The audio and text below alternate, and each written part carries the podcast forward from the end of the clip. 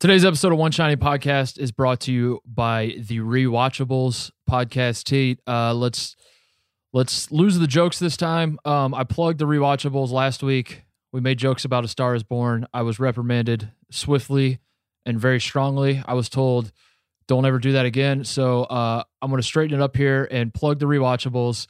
In all seriousness, it's a great podcast. Uh, they are doing I was told they're doing Dave next, which I am very excited for. Love that band. Uh, listened to Dave growing up a lot. Um, so I'm very, very excited to to listen to this one. I'm not really sh- sure how it's a rewatchables, how a band can be a rewatchables, but uh, they're going to be talking about the Dave Matthews Band, I believe. Um, so check that out, folks. Wait, wait, is it is Dave a movie?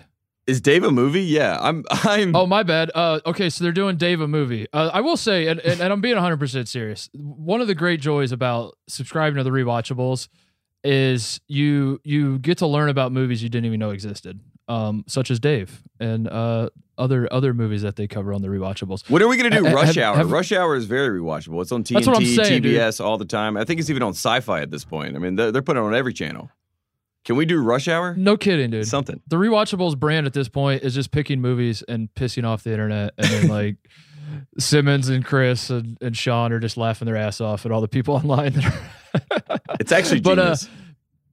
yeah be that as it may uh uh they are doing dave so if you're aware of that movie um i, I assume it's good I, if they, they seem really excited about it so uh go check that out go subscribe to the rewatchables um the reason we're plugging the rewatchables tate though is that today we are doing something we have never done before on this podcast uh i i i don't know should we just wait and set it up after the woody durham break i think we should just do that because the the setup is then going to lead into the discussion, and I don't want to get too carried away. But we we are trying something new. We are doing basically a college basketball rewatchables version, um, and we are going to get into it. Uh, spoiler alert: It's the Duke comeback against Yes. Louisville. We're we're basically just going to talk about that. So. We'll, we'll, we'll, we'll explain the premise. We will explain what you're about to listen to. But first, Woody Durham. He takes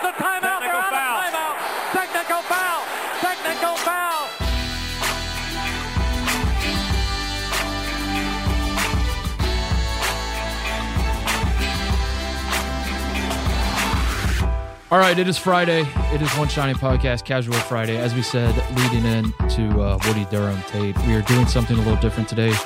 We are doing a rewatchables, and here's the reason why. Uh, folks, I don't know if you saw this. Duke was down by 23 points with like nine minutes left, and they came back and beat Louisville at Louisville. Uh, there's a lot to unpack here, Tate, but basically, like the next day, I tex- texted you and I said, We have to talk about this on the pod for a while. Um, the day after that, which was Thursday, I texted you and I was like, we should just make this the whole pod and come up with a concept. And that's what we did. So we are we are going to unpack this because this comeback was one of the most incredible things I've ever seen for a lot of different reasons, good and bad, uh, funny, not so funny, everything in between. It was something I've never seen in my life. Um, I guess I'll I'll open my thoughts by saying that I have seen comebacks like this. Like we've seen 20 plus point comebacks, right? And with not a ton of time left. There's not it doesn't happen all the time. Um, but it does happen. I'm not saying that this is the greatest comeback ever, uh, that the stakes were that high, whatever. There are a few things that made this stick out for me. Uh, number one, it was against a team that was good. Like Louisville is in the running for ACC regular season title. At, I mean, they were. They're they're pretty much dead now. I think that the team has been decimated, and they're just probably going to forfeit the rest of the season. But uh, this was a very good team they were playing. It wasn't some bullshit team that they came back on. Uh, number two, it was at Louisville, uh, which is interesting. You know, it's like a true road game in a tough environment. It's a blackout, all that kind of stuff. And number three, this is the one comeback where uh, Duke is down 23. I think like when they were down 17 or 18 or something like that, I vividly remember, and this is not this is not me retroactively saying this. I do remember as I'm watching this game thinking, "Holy shit, they're going to win," and they were still down like 17. Um, and I don't remember that ever happening when I'm watching one of these comeback, one of these great comebacks that have ever happened, even in NCAA tournament history. Like when teams are coming back, my thought is always like, they're making this interesting. This could be close. Oh shoot, they have a chance. Oh man, they did it. They won. Like those are kind of the progressions of my comeback. With this one with Duke uh, in Louisville, it was like, holy shit, they're going to win. And I look at the score and they're still down like 17. I was like, I don't really care. They're still going to find a way to win, and they did. And that's just my opening thoughts. Tate, I will I will give you the floor for now, and then we will get into the, the premise that we're going to do to unpack this thing. I know. I appreciate you breaking down and doing the entire game story. So now that we've wrapped that all up, that is the basketball angle of what happened on the court. That is what we saw. That is what we watched. Uh, and you talked about your whole uh, ride. I mean, it has been a slippery. Sl- it's been a roller coaster of emotions just watching the game, and it's been a roller coaster for you. You've been on the slippery slope of journalism. You went full capital J Mhm. journalist. You were you were breaking this game down. I mean, you're texting me. I mean, to give background on the whole thing. Tuesday night, uh, Louisville is playing Duke. We know this. I know this. I am in a recording. I'm doing Cousins House podcast against all odds. This is during the game. And I know that Louisville and Duke are playing. I'm just sort of watching uh, the score on my phone. I mean, because at the start of the game, it was a pretty regular, you know, it was a back and forth affair until about three or four minutes left in the first half, and Louisville gets about a 10 point lead. Right. But even seeing that, even seeing Louisville up 10, as a as a Carolina person who has watched Duke over the years, them being down 10 at halftime, that is, you know, it, it's a Coach K special. It's fine. It, it's going to be okay. They haven't lost on the road this year. This is their best re- road record that they've had uh, since I think 2007, 2008, something like that. They're five and zero. Uh, just them and Tennessee are undefeated on the road this year in true road games. Um, you know, Maui not included, obviously. So all of this is setting up for potentially you know, a, a, a Louisville upset. But I'm I'm distracted by Harry on Against All Odds, and if you don't know Harry, he is basically the butler for this guy Ken, and he has to he does all these errands all the time for Ken. All you know, it's just the craziest story. So we're we're on the line. I should be driving home to go watch this game, but instead, you know, Harry's telling me that he has to basically go get coffee, make sure the coffee is 145 between 145 degrees and 160 degrees, and if it's not between those two temperatures, then he basically has to heat it up in the microwave to get it to that temperature. He had to go buy a th- thermometer to basically check on the coffee. Uh, and it's a fireable offense, Mark Titus. I mean, I'm dying laughing. So I am so in sky heaven listening to this crazy story. Uh, you know, my mom wants to hire Harry away to be her butler because now Harry is in the butler business, I guess. He has basically become Jeeves. So all this is distracting me from the fact that Duke is losing in a basketball game. That, that's where I was at in my life. And so I'm driving home and I live by the rule. You know the rule. If I don't watch it, it didn't happen in my mind. And Mhm. so I'm driving home. I'm looking at the score. This is about uh, you know 17 minutes, possibly in the second half when I get home. And my rule is, if Duke is going to get blown out by Louisville and I didn't watch it, then I can't boast about it. And this comes into the hubris of it all. And then I turn on the game, and of course they are down 20 points, and it's you know all happening 54-34. You know, uh, I think Trey uh, Zion got a foul, something like that. I think Zion got a foul, maybe his third foul, fourth foul, with 12 minutes left, right? That's when he got his fourth foul with 12 Mhm. minutes left. So I'm, that Mhm. happened. So I'm watching that, and I'm like, this is all great. I can watch this. This this is all going to play out well for everyone. We can talk about it on the podcast. It'll be a nice, beautiful thing. And now it counts because I'm watching it. And then slowly starts to chip away And then it happens. slowly starts to So chip away. I'm changing. Okay, the, I'm changing the channel. I'm putting on the Utah Jazz Warriors game. I'm trying to play the cards like, oh, I don't really care. I wasn't actually watching. I was just flicking through the channels. I'm watching The Office. You know what I mean? I'm doing whatever it takes. I'm moving seats. I'm going outside. I'm calling my parents to just to make sure good faith and good claws that possibly good juju will go to the Louisville Cardinals at this point because I think that I have cursed them. And then I'm looking at my phone. Then it's five points. Then it's three points. Then I have to turn the game back on, and then I see RJ Barrett pass the ball between his legs for a three pointer. and it all happens right and crumbles in my face. And then from there, we had to extrapolate it out. And you talked about rewatchables. You talked about movies. This is not a movie. This is a film. This is a this is a high caliber film. This is the Zapruder film of our time. This is what this game is because without Coach K saying words, there are questions to be asked. There are so many characters at play. There are so many storylines involved. And thank goodness for you, Mark Titus, being a journalist that you are. You've probably watched this game Mhm. God knows how many times. And now today we get to we get to break it all down. And that is Yeah. the beautiful part of all of this because it felt like a I can't even describe how surreal the moment felt. You know what I mean? Just being there, watching that happen, being in a room, knowing that I was a part of it. And It Here we are. yeah. It was it was inevitable. That's why I said like it, as you're watching it, you're like, this is definitely happening. Everyone in the arena knew it too. That was the craziest part. Is like Chris Mack, you could see the life just sucking out of out of him. Every every Louisville player, like no one wanted the ball. It was incredible. Um, as you said, I rewatched it, so I always get fascinated with these things because I I love to play the what if game. It's it's completely like a destructive for your mind, especially if you're a fan of one of these teams.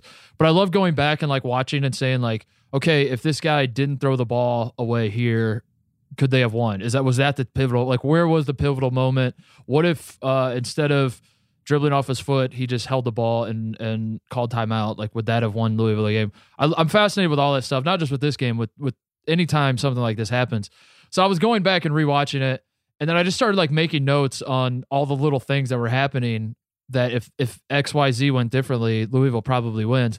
And then I realized I have like five pages of notes and I was like, holy shit, this is insane. And then you're at the Zapruder film was absolutely right because that's what it became. I'm sitting here like going frame by frame with shit. Like the uh, the Christian Cunningham, the the he gets the offensive rebound in the corner by Duke's bench, and then he slips. I'm over here like I'm I'm literally going frame by frame trying to figure out if he actually slipped or did he roll his ankle and he blamed it on wet floor. Um, this became I be I became very very obsessed with this comeback uh, because it was just it was perfect. It was this is the second time this season that Duke has just psychologically not not just one, but psychologically destroyed one of the teams from Kentucky. They did it to Kentucky to start the season where it was like they didn't just win. It looks like they just completely ripped their heart and brain out and then tied them together and stuck them back in their body and were like, go enjoy the rest of the season, Kentucky. That's what they did to Louisville. I'm fascinated to see what's going to happen with Louisville. Uh, so as all this was happening, I was texting you and I had this idea for the podcast, which is we basically just rewatched the last 941, um, which is when Zion checked back in, and I can set the stage before we get into it. I can set the stage of of when the comeback actually started. Uh, but rewatch the whole comeback and power rank all the characters from the comeback. Um, this is the idea I have. This is the idea that we're going to do. And I guess the the other way I would package it, Tate, is this: is like when they make a thirty for thirty on this comeback, who are the people that you want interviewed because of their role in the comeback as you were watching it happen. So this could be players, this could be coaches, this could be fans, this could be commentators, this could be mascots. Um, just as you're watching it, who are the things that that caught your eye? This is the concept, and this is what we're going to do today. We're going to do this for the entire podcast because, again, I have spent. I, I, I shit you not. I've watched the, the entire nine minutes and 41 seconds at least 10 times, at least and I've taken I, I I have 12 pages of notes in front of me, and I'm not lying about that either. I have 12 fucking pages of notes. what if I told you the top dogs became the biggest underdogs?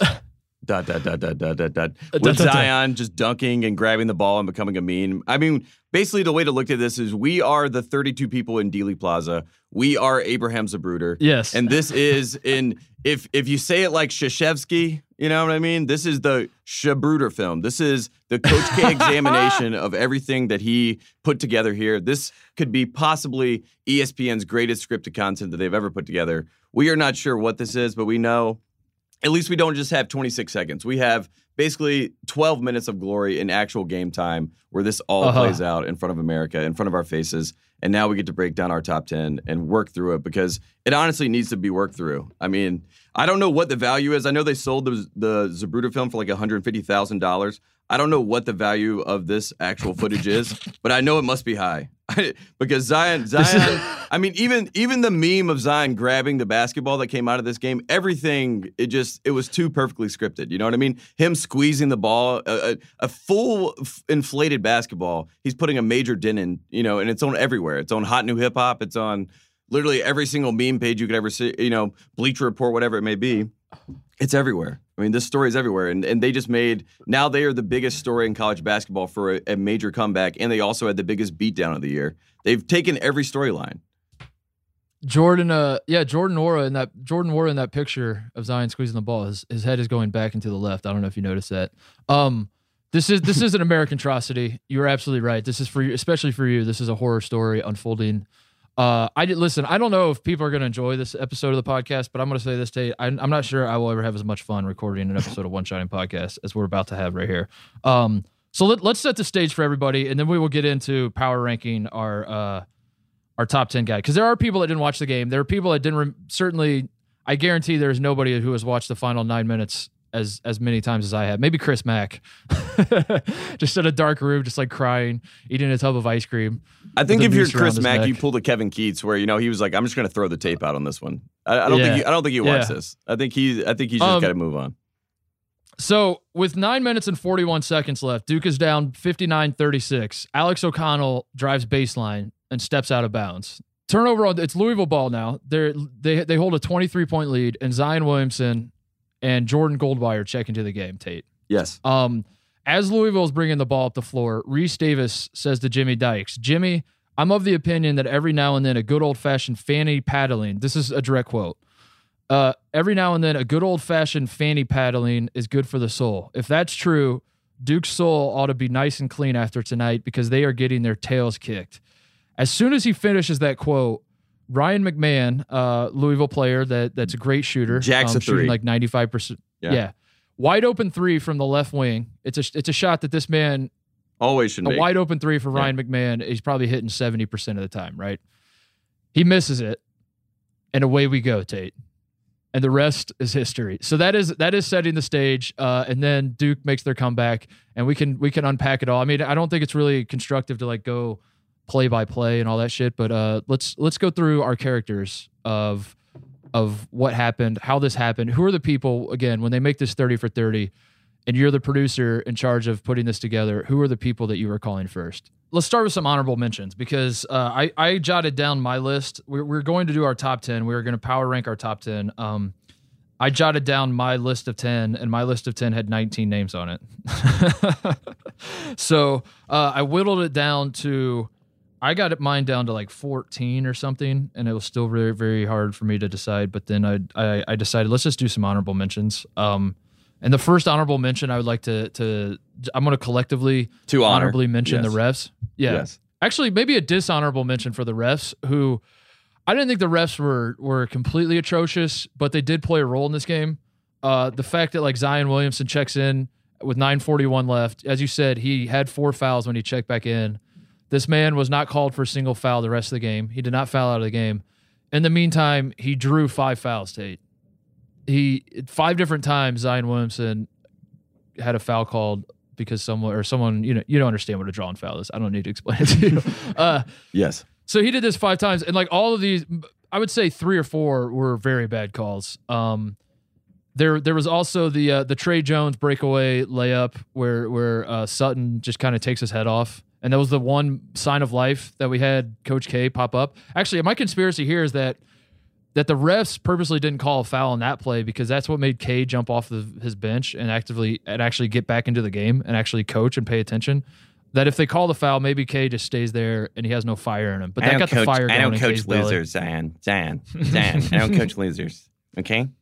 Um, and then the other thing was the uh, the frame by frame. I mentioned it earlier when Cunningham slipped and coughed it up to Trey Jones. Uh, the ref is actually standing right in the guy's way. He probably would have slipped anyway, but like the ref is on the court, like right in Cunningham's way, and um, yeah. So anyway, I wanted to I want to give a shout out to the refs for for fucking up enough. You didn't you didn't cost the entire game. Obviously, Louisville shot themselves in the foot plenty of times, but uh, the refs did play a role. We don't need them in the thirty for thirty though. I, I would be okay not hearing from them. So that, that is one honorable mention I would. We definitely don't need interviews with them in the 30 for 30, but we should say, I mean, they played they played the role in entertainment where they looked at the clock, they looked at the score, and they said, okay, well, Zion Oh, has yeah. four, fou- four fouls. Oh yeah. And uh, he's going to be able to play in this extended zone where, I mean, Duke basically locked in and they extended the zone out. And all Chris Mack was saying, get, he was like, get to the logo, get to the logo. They could never get to the logo. They could never make a pass. Uh, Jimmy Dykes in the broadcast, he was basically like, if you don't, uh, if you if you pick the ball up and don't ball fake, it's a turnover at this point. And that that was Mhm. honestly how it felt the game. It was like if you picked up your dribble, then Duke was taking the ball away from you. I mean, Zion, it didn't matter at that point who it was. I mean, he was just going to rip the ball. I mean, just rip the ball out and take it. Uh, there was no way it was going to be a foul because at this point, again, you're down 23 points, and let's see what happens. And he had just enough time to make it work, and they got to 69 right on time, and they got off 69 perfectly uh. Right with on. two free throws and won the game. It made sense. Um, They But, definitely, the yeah, refs definitely out. were aware. I'm, I'm with you. The, the, the refs definitely were aware of the score and the Of time. course. Uh, the, the the bad one was Zion's, uh, and and we'll really talk about this play, but uh, the and one that was called was Zion goes coast to coast. Uh, Nwora gets called for the foul. Zion hits the layup. It's the and one, and then Zion lets out his primal scream and punches the air. Um, if you rewatch that play, like Nwora didn't even touch him.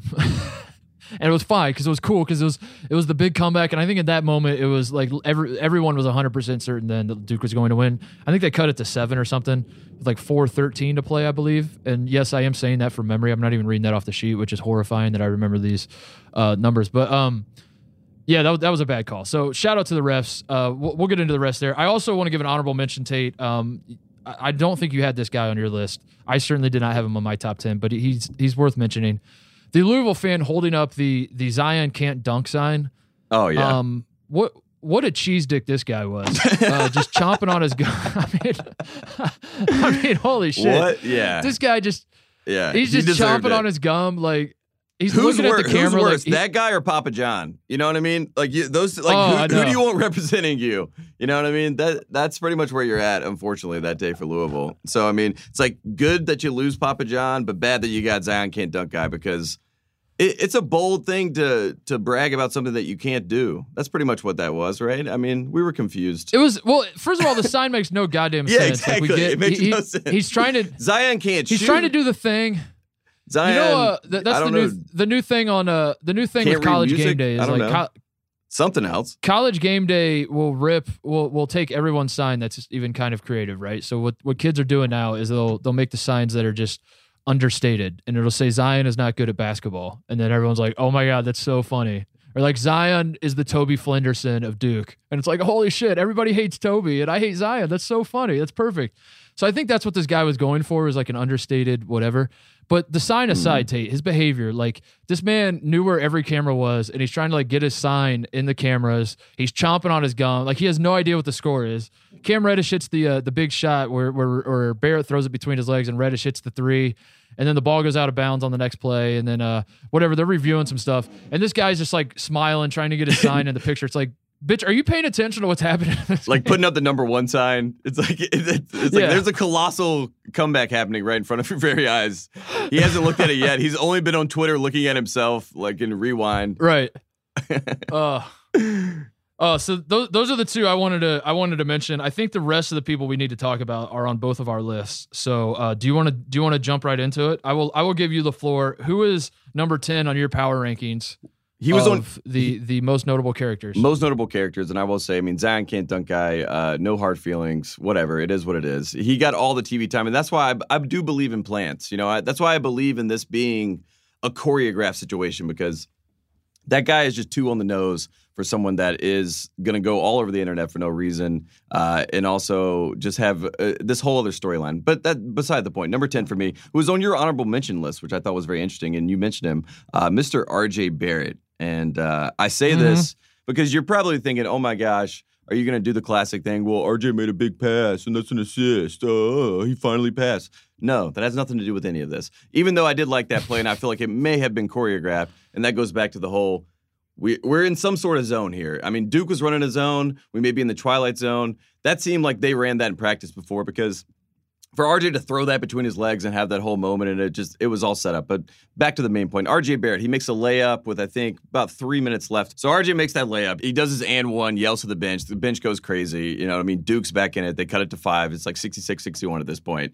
And the reason that that was great and that's why it's a moment to me is because Zion, like you mentioned before, gets the and one call and gets his moment to do his, you know, yell out, let people know Mhm. we're here, we are Duke, here we come, we're back, we're making this run. You know, gets the big moment, gets the cutaway to commercial. You know, uh, and so RJ, you know, in this moment here, and this is why he's a great character, and this is why we love the RJ Barrett complex. He goes up, gets his nice lay in, uh, and is waiting for his and one. You know what I mean? To get his moment to do his scream.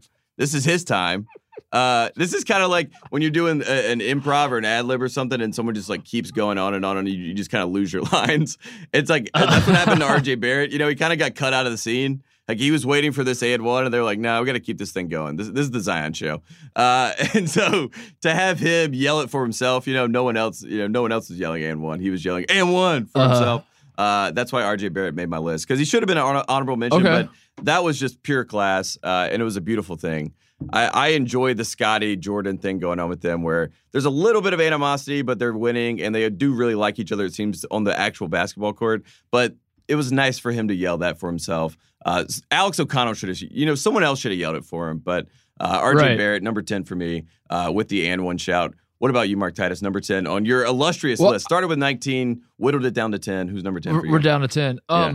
I would say that RJ did not make my list because he he was he just missed out. He was number twelve on my list. Uh, I he, basically because he just didn't play well for most of the game, and he wasn't that. But but you you you have to mention the between the leg pass that is going to be legendary. That is going to be shown a lot um, between now and, and the start of the tournament.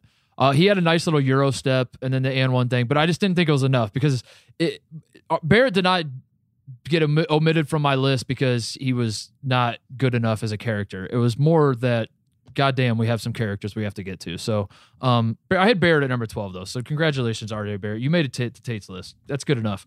Uh, my number 10, though, Tate, is Joey Baker, um, the the forgotten about fifth recruit in the in the Fab Five, whatever version of it, whatever the nickname is that Duke is giving themselves uh, for their recruiting class. This man was a maniac on the bench in all of the right ways. Um, I I am a bench guy. I I famously once sat on the bench for a college basketball team. Uh, and so I, I always keep my eye on the bench when I'm watching these games. And Joey Baker stole the show. Um, not only was he jumping off the bench and and and losing his mind, certainly. Um, when I think it was when Reddish hit the three. Yeah, Reddish hits a three over Ryan McMahon uh, late in the game, cuts it to two. Then we get the Louisville girl flipping the the people off. We'll get to her in a second. I imagine she's on both of our lists. yes, Um, of course. and I think I'm pretty sure she was flipping off Joey Baker because he was losing his shit on the bench. But beyond all of that, Tate, there was the moment. Uh, so the, when everything started to really unravel for Louisville was when Jordan Goldwire ripped uh, Christian Cunningham in the backcourt, just straight up, just takes his cookies, dives on the floor, throws it to Trey Jones for a layup. Louisville calls their first time out of the second half at that moment. And Joey Baker runs off to the runs off the bench at all the guys on the floor and says, "Let's go." I, I I assume this is what he said. I was trying to read his lips. Let's go right now. We're doing this. And they were down fourteen. They were down fourteen with six Let's do fourteen it. left. Let's Yeah. So this man, uh, he he saw the future. He he was jacked. I mean, I've been in his position before. When you're getting destroyed like that, it's you have a tendency to to want to just like crawl into a hole and just shut up and not get everyone going. He did the opposite. Uh, shout out to Joey Baker. He had he brought the juice the entire game, and he kept saying, "We're going to win this. Let's do this." He was getting everyone pumped up. Um, he's number ten on my list for that reason. Congratulations, Joey Baker, a guy that came in, uh, you know, basically didn't have to come in, got to reclass to basically practice with Duke, thought it would be better than playing a senior in high school, and now he's become such a great cheerleader. I mean, another five-star cheerleader for Coach K. He's done it again. Uh, he's he, he's developing talent at a, at a at a rate that we've never seen before. Uh, all right, number nine, Mark Titus. Let's just keep going with you because I'm enjoying your list. I will say this, Kyle. Kyle's sick right now. That's why I can't uh, contribute as much to the Shabruder film. But we should say uh, your list and all of your notes and everything. It really is. It's honestly inspiring me. I'm just reading back through it right now. Yeah, thank you. Uh, it- I mean, so number nine. I just want to keep it rolling right now. So number nine, you got Joey Baker, number ten. Who do you have at number nine? Uh, I, I Okay, think you it's going to be a guy going? that you just brought up. Yes, good character. Uh, my number nine, my number nine is Jordan Goldwire, who uh, objectively might belong a little higher on the list. Uh, he kind of jump started everything. He came in with Zion at 9:41 left in the game. Um, is, is playing the great defense. Gets gets the two. He he started like the two. There were two moments that were like the avalanche was starting, and one of them, and they they involved the two guys on Louisville that we're going to talk a lot about here in a second. Uh, but one of them was uh, uh, Darius Perry's falling out of bounds. He throws it to half court. He like it was just a just completely inexcusable play where he's fallen out of bounds by his bench, and he saves the ball. And instead of like throwing it to his basket or trying to throw it off of, uh, I think it was Cam Reddish that was right next to him, throwing it off his leg or anything like that. He basically just like chucks it down towards Duke's basket. And Goldwire catches it in full stride, has got a wide open dunk, and he blows the layup. And I thought there was something endearing about that. like having a wide open layup like that, down by 20, and you just completely blow it. Um, I felt that in that moment. I was like, I am Jordan Goldwire. I've been there, man. That sucks. Uh, but then the other one, like I said, as I brought up earlier, he just completely rips uh, Christian Cunningham in the backcourt, throws it to Trey Jones. Louisville calls timeout. That was kind of the moment where Jimmy Dykes was even on the call, and he was like, I feel something in the air right now. This is happening. Joey Baker's running out there saying, We're going to do this. Uh, Jordan Goldwire just brought he brought the juice on defense, man. That's uh the, he he belongs on the list. He probably should be a little higher because I think when you talk about the spark and and um the like what was the difference in this game, he's probably higher up. But that's not the exercise we're doing here. The exercise we're doing is like the characters that stick out to us. So uh, he's he's number nine on my list. But if we're doing like a list of who made the biggest difference in the Duke comeback, he's he's up there like three or four for me. Yeah, in the actual basketball game, he was one of the guys. Right, right. Coach K said after the game he had the best look of anyone on the bench. Uh, and again, we know Coach K wasn't talking to anyone on the bench; he was just looking at people. So he was staring, he was staring cold, a death stare at Jordan Goldwire. And Goldwire was like, "I'm ready to go," even though he's only played like 300 and some minutes uh, ever at Duke. He's been there two seasons. He's the most interesting person. He was one of those old school Coach K recruits, and I I make the jokes about the five stars and all that stuff. But Coach K, this kid he was committed to like uh, it wasn't Western, maybe Eastern Kentucky or something like that, or, or Mercer. He was committed to one of those schools, like a nobody school. And but like Duke has lost to Mercer, so maybe Coach K somehow was like, well, and, Uh-huh. and, and Mercer wants him, you know, I'll go after him. Uh, so maybe there was something with that. But he came and visited, and Coach K he committed the day that he came and visited. And I had this Mhm. belief because he was a three star, kind of out of nowhere. Um, I'm like, what? What is this guy going to do? I don't really understand it, especially with all these other guys they have rotating through. But Coach K still needs the Dahntay Jones types. You know, he still needs the dirty types that'll go in and, like you said, strip a guy, dive on the floor, do all the dirty stuff, want to play defense, not be afraid of the moment. And Jordan Goldwire is one of those kids. And uh, I mean, this is one of those moments where you're like, oh, okay, well, Uh-huh. Duke has Duke has that little edge that you need, you know, in a tournament game like that to throw him out there and basically say, I mean, they they just decided at one point to click in and lock in and start being as active as possible. And, jo- and Jordan came into the game. Even Zion after the game said he was like, uh, the main person that sparked this was Jordan Goldwire off the bench. Um, Two other notes. yeah, two other notes. Go. Two other notes on Jordan Goldwire. Number one, he locked up Cunningham on the uh, final play Yes. after Duke took the lead with like 14 seconds left. Christian Cunningham gets the ball. Uh, Goldwire just picks him up full court and he doesn't pass, and Goldwire contests the shot. Um, locked him up. Love that. Uh, number two, I don't think he ever slapped the floor, Tate. Don't No. lose sight of that. That this is a man who was a defensive spark for Duke in a massive game and did not slap the floor, and he had every right to in those moments and chose not to. So thank you, Jordan Goldwire. We love you for that. That's called growth. Uh, and I will say, do you think that Coach K is uh, spiteful enough to get a guy named Jordan just to try to take over the Jordan brand over at Duke? Oh, I think he would do that. I'm There not surprised by that. There that. it is. There, that makes sense now. Now All it's all checking out. who's your number nine? Uh, my number nine is uh, Ryan McMahon, uh, and I, you know, I think he's on your list as well. And you know, I think the reason that he has to be on this because first of all, he's got the looks of just someone. You know, he has to be a character in this film because he stands out. You know what I mean? Not to say that the small Mhm. little guy on the court is going to stand out, but he just does. He, he's an interesting character uh, in the whole world from a looks aspect, uh, and then also he has the big play where we have the celebration of a charge. You know what I mean? We have the moment Mhm. of uh, you know this this will be okay. We got it together. We made the defensive play. Ryan McMahon has stepped in here, and like you said, he missed that open three. That sort of got the crowd a little. I mean, at, at the time you're thinking, oh, we don't need that. We're up, whatever. But then you have that little bit of anxiety where like, you know, we got to put him away. You know, and and so like Ryan McMahon is Mhm. in those two moments where we got to put him away moments. He misses that three. He has the charge uh, block situation. They go and review it you know he's in the he's in the the semicircle, which is also good on my list as well. That that is one of the big storylines of of honestly college basketball over the past uh, five or so days. Uh, as far as the block charge, do you jump? Do you not jump? Uh, but Ryan McMahon's in the circle there.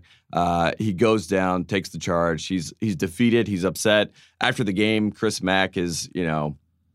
You you talk about uh, relating it back to the Zapruder film. I mean, think about this. Chris Mack, the first thing he says is, "I'll take my bullets now." At the press conference, I'll take my bullets now. Ooh, nice. That's what he said, and, and, and he was just like talking about Ryan McMahon and and, and trying to keep these guys lifted. and, and Ryan McMahon just somehow has become the face of. It's like I don't know. It's like David versus Goliath. You know, it's Zion versus McMahon Yeah, in my yeah. head when I'm thinking about what happened in this game and how it com- completely flipped on its head. Uh, and that's why number nine for me, my character Ryan McMahon. Well, that that that flows perfectly into my number eight, who is also Ryan McMahon. Nice. Um, and the my big bullet point. So you, you brought up the charge. That is the play everyone will remember. Uh, Dick Vitale is is caught between two minds. He has no idea how to feel. Ryan McMahon is the, the, the recruit that Dick Vitale famously got to Louisville. He called Yes. his buddy Rick Rick Pitino. He said, "I'm down here in Tampa. I see a kid that can shoot the ball." And he ended up at Louisville. Um, we know this story, but he also loves Duke. I, I I would love to know how Dickie V felt about this final play. But uh, for me, it was not the charge state that put Ryan McMahon at number eight on my list. It was the audacity, the balls, the uh, w- whatever else. Choose choose your term at, as you see fit. The onions for this man to attempt a reverse layup with Louisville up 69-66 and a minute and a half left. He goes up with Zion, realizes he's about to get his shit just like absolutely sent into like the 30th row. Yeah, if he thrown. puts the shot shot up. So he he tries to do a reverse layup. It's a wild reverse, hits off the glass, had never had a prayer. Um, and that leads directly into the, the the Duke fast break where RJ Barrett throws it between his legs and Reddish hits the three to tie the game. Um, I think you, that moment has to if, if you're if you're making a fictionalized version of this game, I think you have to have the Ryan McMahon reverse layup. You have to keep that in the script because that was that was wild. The you said David versus Goliath. David said, "I have two stones. I have two stones in my pants right now, and I'm throwing them at Goliath." And Goliath was like, "Okay, sure, man." And he's like, And this dude- should have should have had three. You know what I mean? Like, that's pretty much should what it have had three, my man. Yeah, Uh, so so there was that play. There's the the block. Uh, there was also he goes 0 for two, uh, wide open threes, misses those, uh, missed the reverse. Not a great stretch for Ryan McMahon. And then on top of that, the one underrated the one underrated thing that that maybe I'm the only one that picks up on this because again I, I did my journalistic duty here and watching the tape.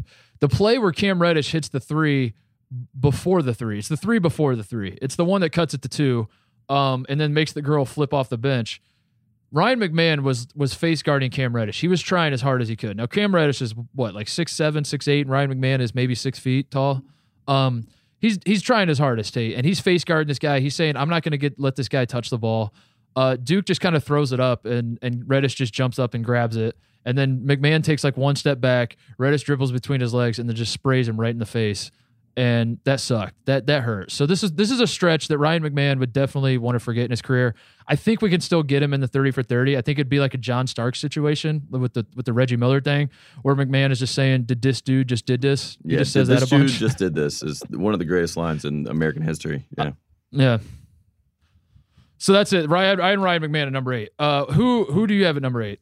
It's uh, it's been a process trying to to work through my list, uh, trying to figure out these guys. Ryan McMahon, I, I almost feel bad as your. He did make his free throws, right? We can't say that with about four minutes left. He made a couple. Yeah, he did make two free throws. Yeah. So we'll give him one glowing review there. Uh, I'm going to go ahead and do it because we've already, you just mentioned it with the RJ Barrett three to cut it uh, 66 64. The Louisville girl flipping off the Duke bench. Uh, and I know and I agree 100% with the belief that she is flicking off Joey Baker. I just feel like Joey Baker, as much as he may not want it, he is going to get the he, he just fits the face of the Duke guy, you know, the the Laettner, the the Grayson Allen, the JJ, the good looking, you know, Catholic looking white kid that's on the bench that is actually really good. And it is also just, you know, acting out, having a great time, being excited. So she's giving the middle finger, which is, you know, hardcore, letting it letting it be known, but also that's exactly how everyone's feeling at that point in that entire arena. So she's exemplifying that. My favorite part is the two guys behind her as she's flicking them off. The classic we're good friends, but we like different teams. Like I'm a little bit country, a little bit rock and roll, hanging out. Uh-huh. Those two guys, the Duke guy, uh, you know, throwing up the, I guess the three sign, trying to throw up some sort of sign. He doesn't know what he's throwing up, but he's throwing up something. Uh, and his buddy is, you know, giving the oh shucks, you know, here it goes. And then this, you know, like the very casual look at like, oh, we, you know, we like this team, we like this team, but but at the end of the day, we just want everyone to have a good time. And then you have the passionate Louisville girl in front of them, uh, just going to Joey Baker 100%, giving him the bird, letting it be known how she feels about what's happening.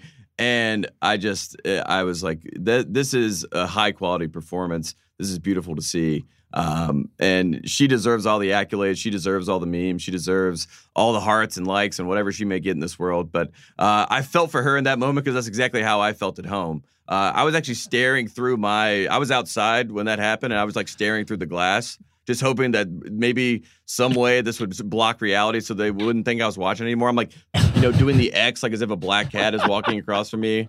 Uh, I'm, uh, you know, I'm doing everything. I'm knocking on wood, uh, whatever it may take. So as she was giving the middle bird, uh, I felt every moment of that uh, in my heart Yeah. and in my soul. So uh, she deserves. She obviously should be up higher, but she did. You know, it's it's one of those things where she she's only got you know how many seconds of screen time. So not enough. Well, that's the thing, dude. Not enough.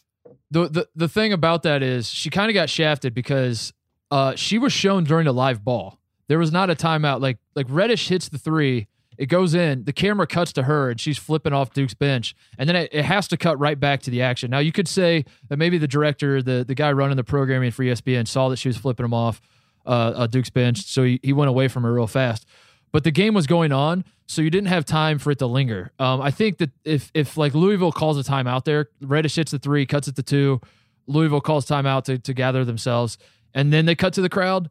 I think we're getting like a five six second shot of her flipping it off before ESPN realizes what's happening. But unfortunately, it was during a live ball, so we only got like a quick look at her. Otherwise, she would she would be number one contention. I think if if it lingered and we really got to see what happened next.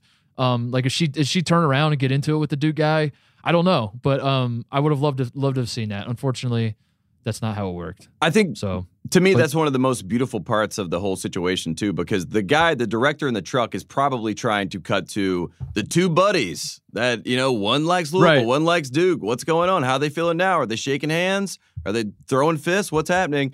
And then instead, she goes off script and she just gets in the middle of the shot and just starts throwing the bird. You know what I mean? That's that is the beauty of what she does in that moment. I I, I think that is why she is a star. You know, she it's it's off Yeah. script. That's beautiful. That's that's the Absolutely. about it. Uh, all right, so you where, Absolutely. where are you? You're you're at number seven now. That was my number seven. We're at number seven now. Yeah. Uh, I have to get it out of. The, we have to get it out of the way. We have to talk about him. Uh, my number seven on my list is the man himself, Coach K. Ooh, Um, this is a man who, as Duke is down twenty three, it felt sort of like like K had entered the Joe Paterno phase of his career, where he is just sitting there making sure he doesn't shit his pants. And he lets his assistants do the actual coaching. This was a man who had no interest whatsoever in coaching, no interest whatsoever in calling out anything. Um, this is why he was a character to me, Tate, is because even as the comeback starts, the only thing that gets K off the bench, and I said it earlier, uh, uh, was the first of all was the Tre Jones foul. That was like the first sign of life from K. Was Tre Jones gets hammered, he jumps up off the bench and is yelling foul, foul, foul. Um, then it happens again. Uh, Jordan Goldwire gets called for a foul, and and the ball was like tied up. It was it was a tie up situation. It looked like it could have been called a jump ball. Uh, they call a foul on Jordan Goldwire. K gets off the bench again, and he's he's yelling, and he's fight. He, he he he's getting. He's you could see the blood flowing. The blood is rushing back to his face. He's he's rising out of his coffin. He's excited to be there. Um, so it wasn't until the the Zion and one when Zion cuts it to seven with like four thirteen to play, and he punches the air. The the the the play I was talking about earlier, where Nwora doesn't really foul him, but they call it anyway because they're they're wrapped up with the emotion. The refs are. Then you start to see Coach K say, "Oh, I'll start coaching now." I think, and that was fascinating to me because then he starts calling out plays. You see him like getting more involved and and calling defenses and all that kind of stuff. Um, I absolutely love that. It was it makes him a great character because it's hilarious that they basically cut the lead by 16 points without him saying anything. And then as soon as it gets down to seven, he's like, "Ooh, I'm gonna slide in real quick and and take some glory here. This is this is awesome." even when Coach K is not coaching, he is coaching. You know what I mean? Like he's going to get credit for that because Uh-huh. he would basically he was giving them the silent treatment. You know, like you don't you don't deserve to play for me. Yeah, You know you oh, lose. Oh, no, I mean, he you know? said- he's giving him he was So giving that think- moment. He was he was giving him the cold shoulder, the the Polish cold shoulder that he can give. sends it to him. It's like Cold War. And Jonathan, Jordan Goldwire is the only one on the bench that could catch his eye and motivate him. And Tre Jones is his most beloved player on the floor. I think he, I think Tre Jones is his number one. Uh, you know, just because there his relationship with Tyus and to Tre, uh, I, I think he's close. So that's why he jumped up. That was that was the one guy that he's always going to have his back. You know, that's that's Tre. So he jumps up to send a message, and then from there, I don't think that he had to say anything other than run zone. That was that, and and that gets me to my number seven, uh, the zone. That is a that is that is Okay. a, that is a star of my entire uh, the entire script here because Coach K puts out this extended zone and basically makes them you know it's basically a pressing style and they click in. And I don't even know if he decided to do this, Mark Titus. That, that's the thing, because I don't think he was even talking to the team. And then I see John Sh- Jon Scheyer's going on the radio shows, and he's talking about how you know he was so proud of the guys in the huddle. Uh, basically rallying each other and not and never saying no and refusing to lose and uh, you know coaching each other up to to make plays out there and to be aggressive and to be active and I just I love that Coach K he was like, I'm I'm done with you guys right now. You know, what I mean, that was a very that was a very that's a very solid move. Well- you know what I mean? Because he had never he's never come back like this. He's never been down 23 and No. actually come back because he's never had I don't think I don't think he even believed that it was possible at one point. You know, I think he just couldn't believe that they Did got you- blitzed like that. And I think that is why he is such a great character because he's he's in this sense a flawed character. Because even after the game, he, he was talking to Chris Mack and I mean, the the classic thing about Coach K, and this is how you know if he's really locked in and thinks that they are the better team and will win. It's how red is his face, you know. And in the first half, he had a red face at halftime. I saw him. I mean, that's the classic. Like, you would never get an interview with me. I'm going straight back. I'm going to let them know what we're doing wrong right now. But as that game was playing out with about you know 13, 14 minutes left in the second half, you're looking at the bench and he's white, like you were saying. He's a go. I mean, Uh-huh. he, he's you know, like he he's not mad. He's he's at a loss, is what he is. Uh, Well, he- he's, did you hear what- did you he's hear going what White Zion Walker. said? He's going And- froze, and uh, and that was that was the beauty of it. And then he came back to life, like you said, and started far, far, far. You know, started calling out the plays, uh, which was good. But zone for me is number seven. Did you hear what uh did you hear what Zion said that K told him in the huddle? Yes. Like as as they were Yeah, he said, yeah, you heard it. He said uh you will not be able to wear the Duke practice gear if you keep this up. That's what he told him. yes. He He was said- like, you will not be able your- to do Instagram stories. You will not be able to do. you will not be able to wear your D shorts. You'll not be able to wear your Duke basketball gear. My my No D will not be on your chest. Yeah. Yeah. My D will not yeah, be on you better chest. straighten up. And then and then uh Zion and RJ looked at each other like, shit, dude, we better we better start playing better. Cause I I I came here to be on Instagram and wear the D on my chest. So god damn it. Oh, that, that's a good one. So where where are we at now? What are we what are we We're- down to? we're number uh, six. Number We're- six. Yeah, we're moving well. We're moving through it. Uh, we're- so your number six is I. uh, If I have this correct, you have the Louisville girl flipping off the Duke bench. So we covered her. So I do, kn- yes. So we, We covered her. I would just like to say I would like to add one more comment on this uh, Louisville girl flipping off. She is my number six. Um, Can we call her the I would have liked to see like like the a flapper, flipper, a yeah. flipper. Yeah. Yeah. Is there something with like birds? Like she's a Cardinals fan and she's given the birds. I don't know. We can we can workshop that one.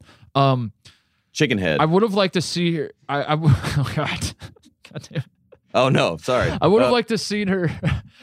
been I, I would have liked to seen her be ten percent angrier. Um, she was she was weirdly very calm for someone who was throwing double birds at Duke's bench. Uh, I would have liked to see some screaming, some like uh, some disheveled hair, maybe. Uh, I don't know. I, I think that would have really driven the point home, but then maybe not. Maybe it would have been more embarrassing for her. Like the way she did it was kind of cool, and she kept her poise and said, "I'm pissed off, but I'm not gonna let it. I'm not bothered by it. I'm cool. It's whatever. But I am mad. But I'm I'm cool. Whatever." But I don't know. man. I'm just like trying to think of like what I wanted out of a GIF of this. You know, like if we're making a GIF out of her flipping it off, I kind of needed to see a little bit more fire. That's all. And that's that's that's the one note I have. That's why I had her at number six. Was was that it paired with the the the fact that it was a live ball. I think if if you fix those two things, she might be number one for me. So that's it.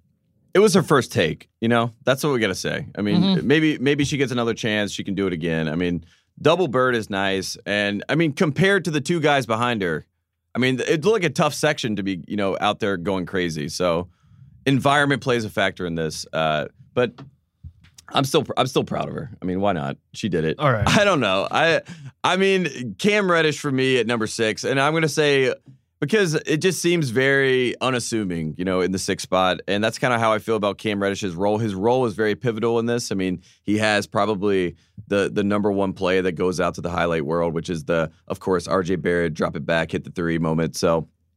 In that sense, Cam Reddish has to be a part of the storyline. I still don't really. I wish I knew more about Cam Reddish as- as a personality You know, I get the Zion Mhm. interviews. I see the RJ Barrett interviews. I even see, you know, Joey Baker doing, you know, Duke Planet interviews and talking to the rest of the team. But I don't get enough from Cam Reddish. So I don't really know what his personality is. So trying to map out his character is very, uh, you know, hard to do. But maybe that's maybe that's the interesting part. You know, he's a little unique and aloof.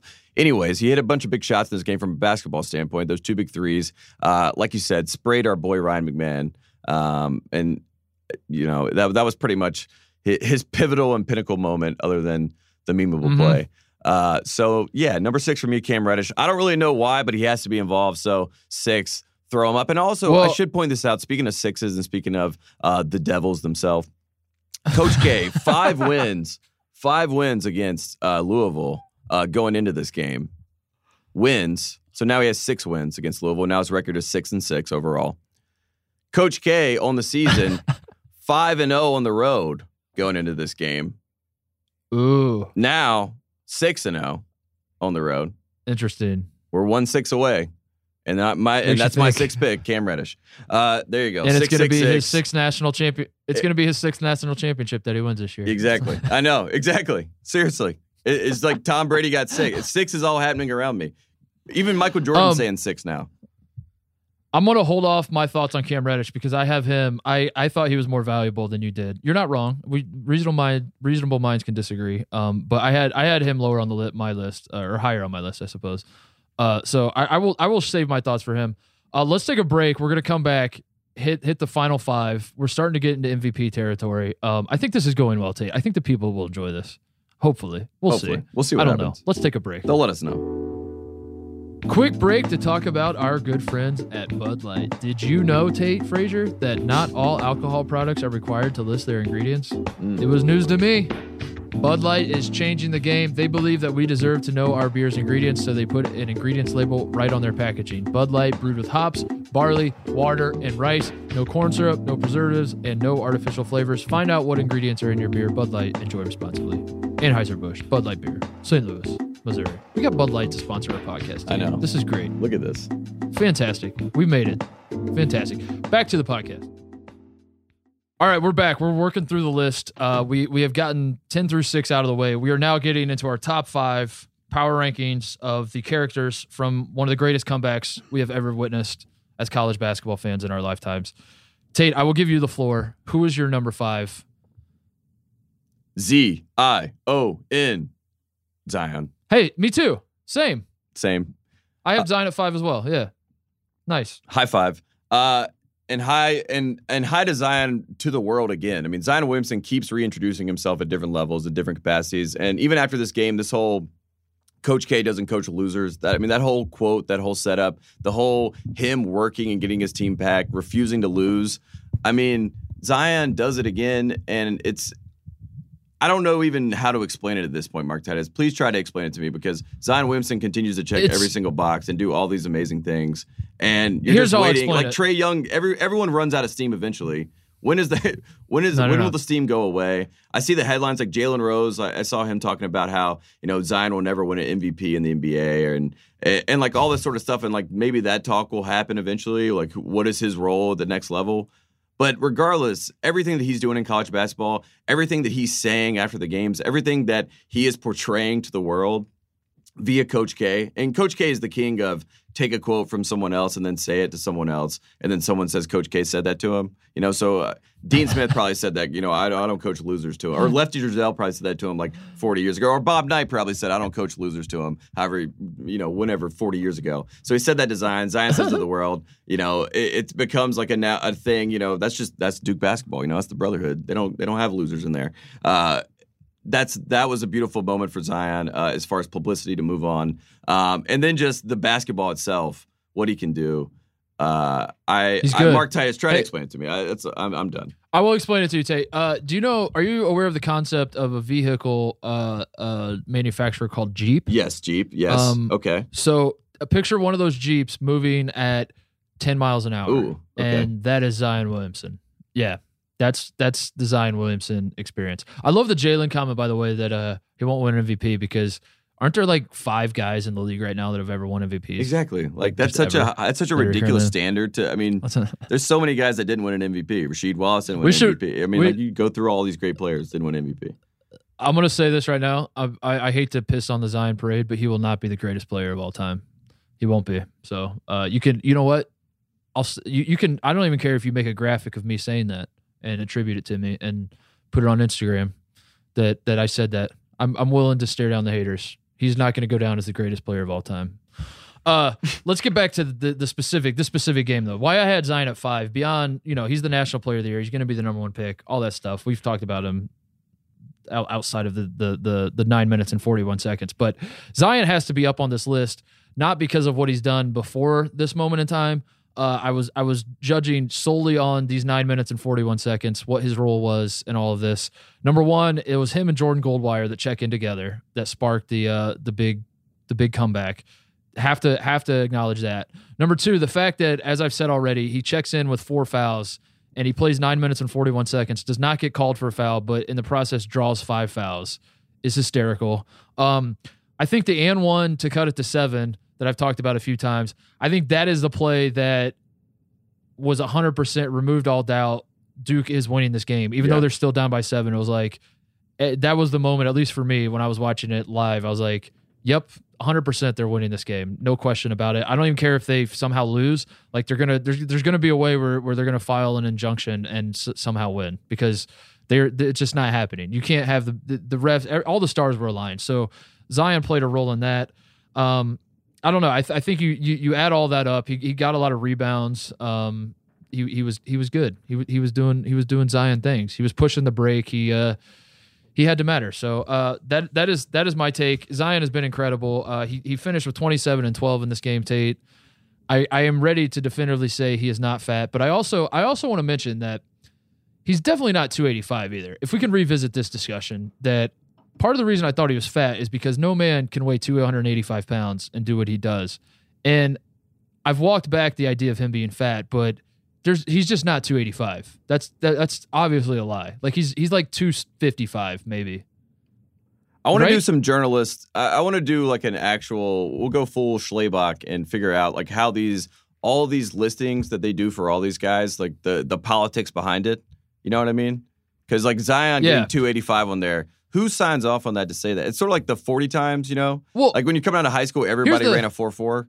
And then when you finally Right. you, when you actually get clocked, they're like, "All right, you run a four six five. You're like, "What?" You're like, "You check that clock." You know, Here- here's my it's like problem that for it. It's like it- Zion. He's just like, "I'm 285." They're like, "Okay, cool, write it down." yeah. Well, it- Tate, if they're if they're gonna lie about him weighing 285, if Duke is, what else are they gonna lie about? You know, think about that. I don't know. Read the New York Times. chew- yeah, chew on that one, folks. If they're gonna lie about Zion Williamson's weight, something that trivial, what else are they hiding from us? I don't know. Makes you think. Um, yeah, Zion Zion is both of our number fives. Let's move it along. We are getting. Oh my God, these these next four are were indis- in, indistinguishable for me. Uh, the top four is is incredible. I will let you go first though. Who is your number four?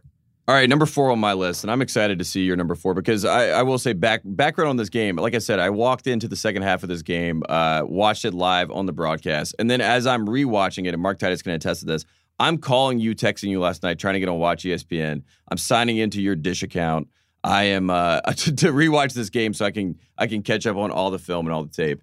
Uh, and as I'm as I'm going through all that, they only have the ESPN three feed right uh, on on this Watch ESPN that I have. I have no idea why. So I, as I'm going back to watch this game, it's complete silence. You know, it's just the it's a it's the arena uh noise. That's all it's picking up. So you can hear the moans in the crowd. You can hear a random guy being like. You know, uh, you know something. Uh, something's happening. Like that's, but that's all you can hear. So there's no, there's no broadcast. Like I basically, you know, the Rece Davis, Jimmy Dykes experience, and and also, can we just pour one out for Dickie V not being that? That should be an honorable mention. Dickie V Mm, I not calling this game. Right. Uh, we should. This is something that he should be at. Maybe he was protesting Louisville games because of what they did to you know Coach Pitino. Possibly that could be his stance. I don't know. But anyways, back back to the whole story. So I, I don't have who your number four is, but my number four uh, in this game is just another player in in the grand scheme of all this, and that's Jordan Nwora, uh, the man uh, who made so many shots, but also was privy to so many moments uh, on, on, the downward spiral in this game. Uh, and again, with the Jordan name, I don't know how this is working uh, in this whole storyline, but it, it checks out as far as uh, conspiracy and this whole film being together, Jordan versus Jordan. This Jordan was not able to make it work out. Uh, as Jordan Goldwire is getting steals, uh, he is basically having moments of uh, uh, they just they just couldn't pass the ball and they couldn't get in the middle of the floor. And Chris Mack is standing there looking at them in just complete disbelief. And Jordan Nwora was the guy. Uh, I guess in this case, that would be the one to to maybe be the savior for Louisville uh, in some capacity. But that's why he's my number four. But I want to get to you number four because he, I, I heard lots of yeah. quotes in the highlights, and I and I am I am ready yeah. for all things. Uh, your number four, please. Uh, yeah, Jordan Nwora uh, hits a three with like 10 minutes left. He's the one who he pushes it to 23. He pushes the lead to the biggest it ever got for Louisville. And then he only shot three times in the final 10 minutes. So that's not a bad pick. It was it was sort of like a, a, a pick by omission almost. Like the absence of Jordan Nwora was you could feel his absence. His presence was his absence. Yeah, you were looking at that's, him like, "Hey, man, what deep. happened?" Like you went yeah. from being the guy yeah. that everyone was passing the ball to, and you were running the and everything. Right. Everything. I've never seen something tighten. It, it, got so tight butthole in that place. Uh, all of a sudden, you know what I mean? Just every the air was out of everywhere. And if you were watching the ESPN three feed like me, you could just you could feel it. You could feel it in the room. Uh, just like me feeling Kyle right. over there, basically coughing and sneezing, and and on his deathbed. You know what I mean? You just can feel what the atmosphere is. But yes, you're number four from the real broadcast. Uh, please tell us. My number four is a man who is quickly becoming a legend on this podcast. His name is Jimmy Dykes. Play the music, Kyle.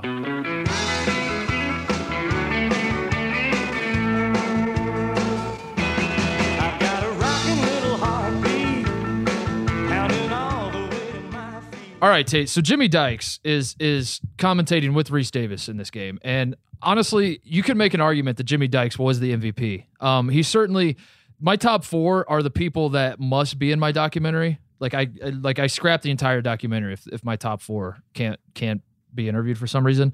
Uh, Jimmy Dykes is one of those guys, so it's kind of a tie for first place with between the top four. But I had to put him at number four because he is not a player. But part of the reason I have him up high on my list is f- for this reason, tape.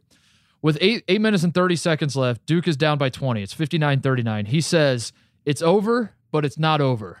That mm. was his quote. Mm. He he says it's a, and then he doubles down. So Reddish hits a three to cut it to 16 with seven minutes left, and Jimmy Dykes doubles down. He said, "I told you this was over, but it's not over yet." And and he he kept just like bringing that up, and that takes balls because at that moment in time, we not everyone watching was certain that Duke was going to win or that even they were going to make it close. Like Louisville could have still won by 25, and then we would all be laughing at Jimmy Dykes for saying it's it's not over yet. You know. But he was saying this, they're down 20, and he's saying it's not over yet. And then he doubles down again when the uh, the the Goldwire gold wire steal, and then Joey Baker runs out onto the court. That timeout, he, he says it one more time. Uh, that's not even it. That he, he's also doing the Tony Romo too. Like Ryan McMahon's going to the free throw line. He calls two makes from Ryan McMahon from the free throw line. Not kind of impressive, maybe not that impressive. Ryan McMahon almost never misses from free throw line, but he has the balls to, to say that.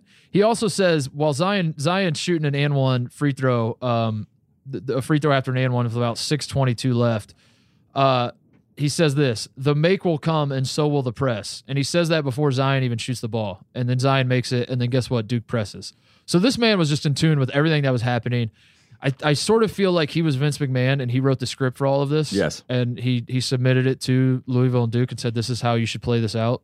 This will be great for ratings. And then he just kind of pretended to be shocked by what was happening but he was on top of it all. So shout out to you, Jimmy Dykes.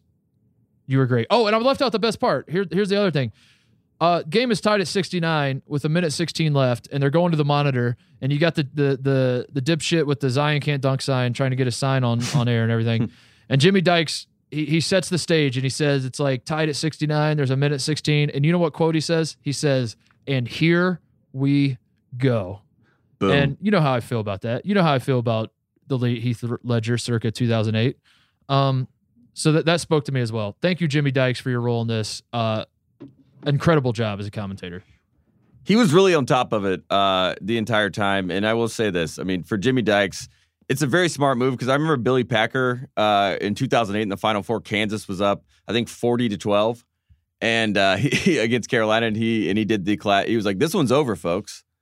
Uh, and it was like eight minutes ago in, in the first half, and Carolina was down like again forty to twelve. And then they came back and cut it to four. And then he was, do- and he was like, Mhm. "Well, I guess, ne- I guess you never can say never." uh, you know, so if you say it like, you know, if you do the Jimmy Dykes, it, it's not over, but it's over. It's over, but it's not over. You know, flip it back and forth. Dude, I- I- Uh, I lo- that's that's beautifully done. I, I, I- I left out another great part. Uh, in the midst of all this comeback, he made time to drop an anecdote about how when he was an assistant coach at Kentucky, this first day on the job, he slept in his office because Adolph Rupp's blue couch was in that office, and he just wanted to like feel the history.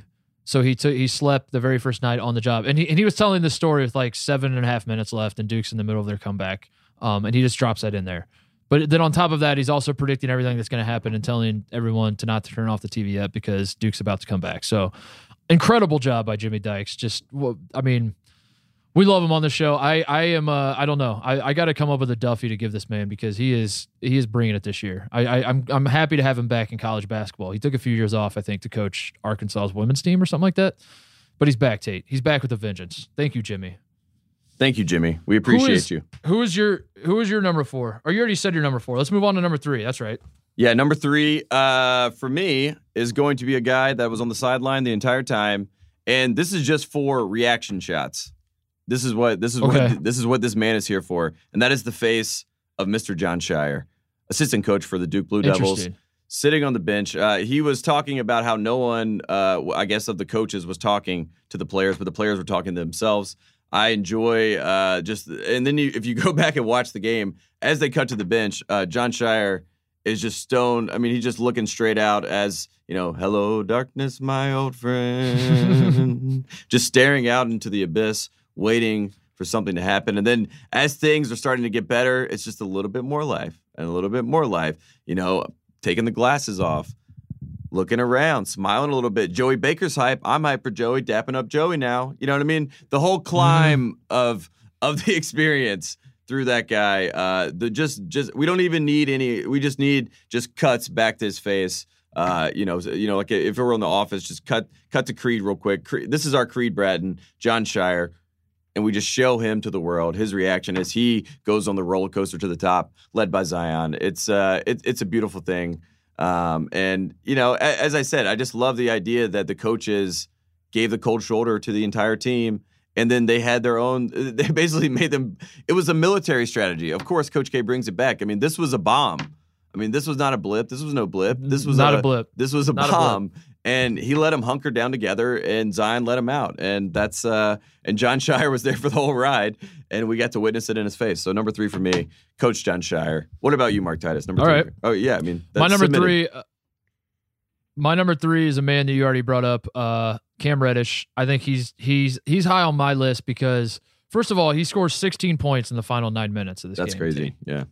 Uh, that is insane. But it wasn't just that he was scoring; it was how he was scoring. He, I, I'm pretty sure every shot he took was like an NBA three. He was shooting from deep as hell. He had all the confidence in the world. He had that look of like, uh, you're playing, you know, you're playing pickup basketball and you're just down by a ton, and you're playing to like 15 or something, and you're down like 13 to four, and you realize like, what's the? We might as well just start jacking threes because who gives a shit?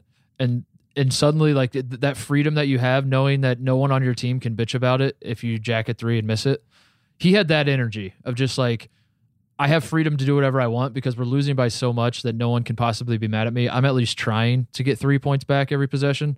Um, and he just kept doing that. And then he hits the the the key shot that, that ties the game.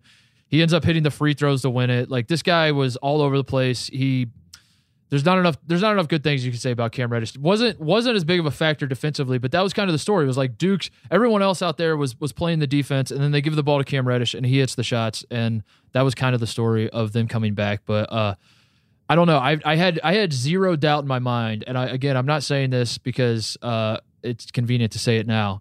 I'm telling you hand to God uh I had zero doubt in my mind when RJ Barrett threw the ball between his legs that that shot was going in. There's no there's no world like in, in all the billions and billions of multiverses that exist, every single one of them, Cam Reddish is making that shot. It was it was the most obvious thing that's ever happened. Uh, and I don't know. It, it takes a certain amount of balls to to shoot it and and know it's going in. If if it wasn't Cam Reddish, I'm not really sure if I would have known that that shot was going in. But I just knew, just as, as how the game was flowing, all that kind of stuff. So, Uh, he's my number three. And it's a momentum And shot he too. hit- yeah, he he's running right into that. I mean, it was a it was a perfect. It was all set up for that exact moment. And you talked about it. It's a, it's a RJ Barrett steal and a layup, and then it's a Zion Williamson steal, Yeah. and then Cam makes that first three, and then it's you know cuts to 66, 64, and then Nwora hits another three, gets to 69, does you know gets to 69, it doesn't win the race yet, just gets there, got to get off it, and Duke makes it back. He hits the second three, we're tied, and then of course uh, the rest is history. And it He all also yeah, it was a big moment. he also hit the three to start the run. When they were down 23 he hits Yeah. the first three to cut it to 20 so he started the run he ended the run. He in the middle hit the shot that made the girl flip the bench off. This man was very pivotal. Uh, that's why i had him at number three. You can't tell the story without Cam Reddish and his 16 points down the stretch. So that's my that is my number three. Uh, let's move on. We are down to our final two tate. Now we're getting into the actual Louisville players. This isn't all about Duke. We are getting- This is about the Louisville Yeah, team yeah. as well. This is about the fact that Louisville, if they win this game, they're nine and three in the ACC. Virginia's nine and two. Carolina's nine and two. Duke's nine and two. So they're in the top four of the ACC, vying for a real chance to win the league. And after this, they're like you said earlier, kind of out of it uh, at this point with four losses uh, in the league. So uh, that's all to say. We're getting to Louisville players. So number two for you, Mark Titus. So yeah, we we are in the Louisville we are in the Louisville range. Uh, this story, the story of this game to me was actually about Louisville choking it away more than it was Duke seizing it. Um, I I was talking to my dad about it, and my dad brought up the point that Louisville might have been better off just taking a shot clock violation every single time down the floor. He he made that joke to me. My dad was like, "What if Louisville instead of even shooting or even trying to shoot?" Just held the ball for 30 seconds, handed the ball over to Duke as the shot clock expired, and then they set up their defense. And uh, so my I I was talking to my dad about that, and then I saw that someone on Reddit, some some Reddit user, actually like went through and did all the math and mapped it all out. And apparently, had Louisville done that, they would have won. It would have been impossible for Duke to win had Louisville just basically run the clock down, just run the damn ball, take take a knee, and they would have won. Four So, corners. uh, in that regard, in that regard, Louisville is the story, uh, and and my top two are Louisville players. Spoiler alert. Um, and my number two is a man who on on a lot of Louisville fans' list, was probably number one, but I I flipped him. Um, my number two is Christian Cunningham. Uh, first of all, the reason he belongs on this list, it's it's it's, it's him and my number one are, are pretty obvious, but uh, the reason he's up here, Tate, is we have these few bullet points. So I've brought up that that gold, the Jordan Goldwire rips him in the backcourt steal. Um, that we we brought that up a thousand times. Uh, he was responsible for that. He's dribbling it. Suddenly he just gets ripped. Throw to Tre Jones, cuts the lead to to what was it, fourteen? Yeah, cuts it to fourteen. Joey Baker runs off the bench. Louisville calls timeout. That was Christian Cunningham. Can't really blame it on anybody else. Uh, we also get like 30 seconds later, we get the the Tre Jones steal, goes up for the layup, gets decapitated, no call.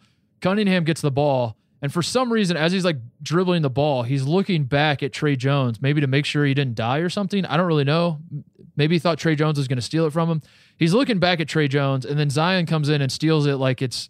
I mean, it, it honestly looked like a man amongst boys. It looked like it looked like I would look if I was playing against a bunch of kindergartners. He just just runs up and is like, "I will take that ball, thank you," and then goes down, uh, gets fouled. So that's not a great look for Cunningham. Very next possession, Zion again dad dicks him, and Cunningham gets the ball in the paint, and Zion just like eats him alive and takes the ball from him and leads a fast break. So this is just like back to back to back. On top of that, we have the slip in the corner where he slips on Zion Sweat uh, and coughs it up to Tre Jones yet again. It it was a comedy of errors, and uh, I don't mean to pile on the kid again. Like I, that's not what we're trying to do here. It's just I, if if I'm him, I'm just like you, you reach a certain point where you're just like, yeah, I don't know, man. It was just, I don't I don't know what happened. I blacked out. I have no idea. Let's just burn that tape. Uh, I'm never going to speak of this again. Uh, and and I and Christian, I promise I won't speak of it again. But we need to get through this on this podcast. So he is my number two. And it, I mean, it is fair that you know he's going to take the brunt of the. I mean, as we play back this tape, you're just like, oh my god, there's Cunningham, there's Cunningham, there's Cunningham, uh, and it- you know he just kind of all up in the action of of not so good things. He is on the opposite side. He's the not top ten, not top ten of this whole thing, uh, unfortunately, which is uh, you know never what you want to be in. But Chris Mack, like after the game and the whole press conference, he was talking about all these guys. They were just so you know he was he was basically we're not going to we we just got to get past this. We played with we dominated the best team in the country for however long in this game, and you know for Mhm. with tw- in 12 minutes left, basically up until 12 minutes left, we dominated the number one team in the country, the best team in the country, and we, you know, granted we fell apart, but we have to take some sort of positive out of that. I don't know what you can, you know, I mean, obviously it's it's tough to do that right now as you replay it, uh, especially with those guys. I mean, they've they, they've overachieved, I guess. I mean, if you were thinking about the the Illuminati of the ACC, if they had to have a meeting, it, it was like Louisville had to lose this game for this big moment for Duke. You know, if you're thinking about the whole the whole big conspiracy of this. If they had Mhm. a meeting, it's like, all right, well, Louisville, you're going to be able to win at North Carolina. That'll be a signature win for you, Mr. Mack. And then we're going to go down, and Duke's going to come to Louisville, and you know, y'all are going to get down early, and then Zion's going to have a comeback, and uh, and then it's going to be all over the news, and we're going to take over uh, the all the basketball headlines, you know, and that and it, that would all have worked out in it, in the in this whole uh, fictitious universe. So uh, Christian Cunningham being the the goat, but not you know the the old meaning of what a goat was, which is uh, he is the Right. guy, the original version of a He- goat. Is it was that a confusing, the most confusing thing in the world that has It was very happened? confusing. Uh, you talk about connotations in I don't know how that happened. and how capitalization, I guess, can change something. But when you used to call someone the goat, it was like, you know, it, it- that was Billy Buckner. That was the goat. You know, that was. I, I, but that's a different conversation. Number two for me, and I don't know if this is uh, Mark Titus. If we don't, we don't, we can't identify who exactly this is. But Zion Williamson's, I believe his mother, but I'm not, I'm not 100 percent sure. But after the game, as they're celebrating 71-69, Zion gets the ball. Final play of the game, rebounds. Uh, you know, he's going crazy. Cut to the crowd, cut to Zion. He's looking at uh, what looks to be like his family. I'm not 100% sure, but it, all you could read the lips was her just going, That's what you do. That's what you do. and it was just the hypest moment. It, it reminded me when we were uh, at the Jerry Colangelo Classic and Admiral Schofield just went in the crowd with his family and was going crazy in Phoenix. You know what I mean? It was just a, it was a real genuine sports basketball moment that it, it just felt so pure in the fact that Zion was refusing to lose, and you know he gets motivated by Coach K saying something like, uh, "I don't coach losers," because he takes pride in that. You know, it's like a it's a genuine competition to that kid, uh, and so to see that moment and just to have you know you know Zion getting hyped up uh, from his family like that, uh, that's my number two. I believe it's Zion's mom, but also whoever whoever was the big Duke fan that Zion was looking at in the crowd and yelling with, uh, that was saying, might have been a- that's what you do.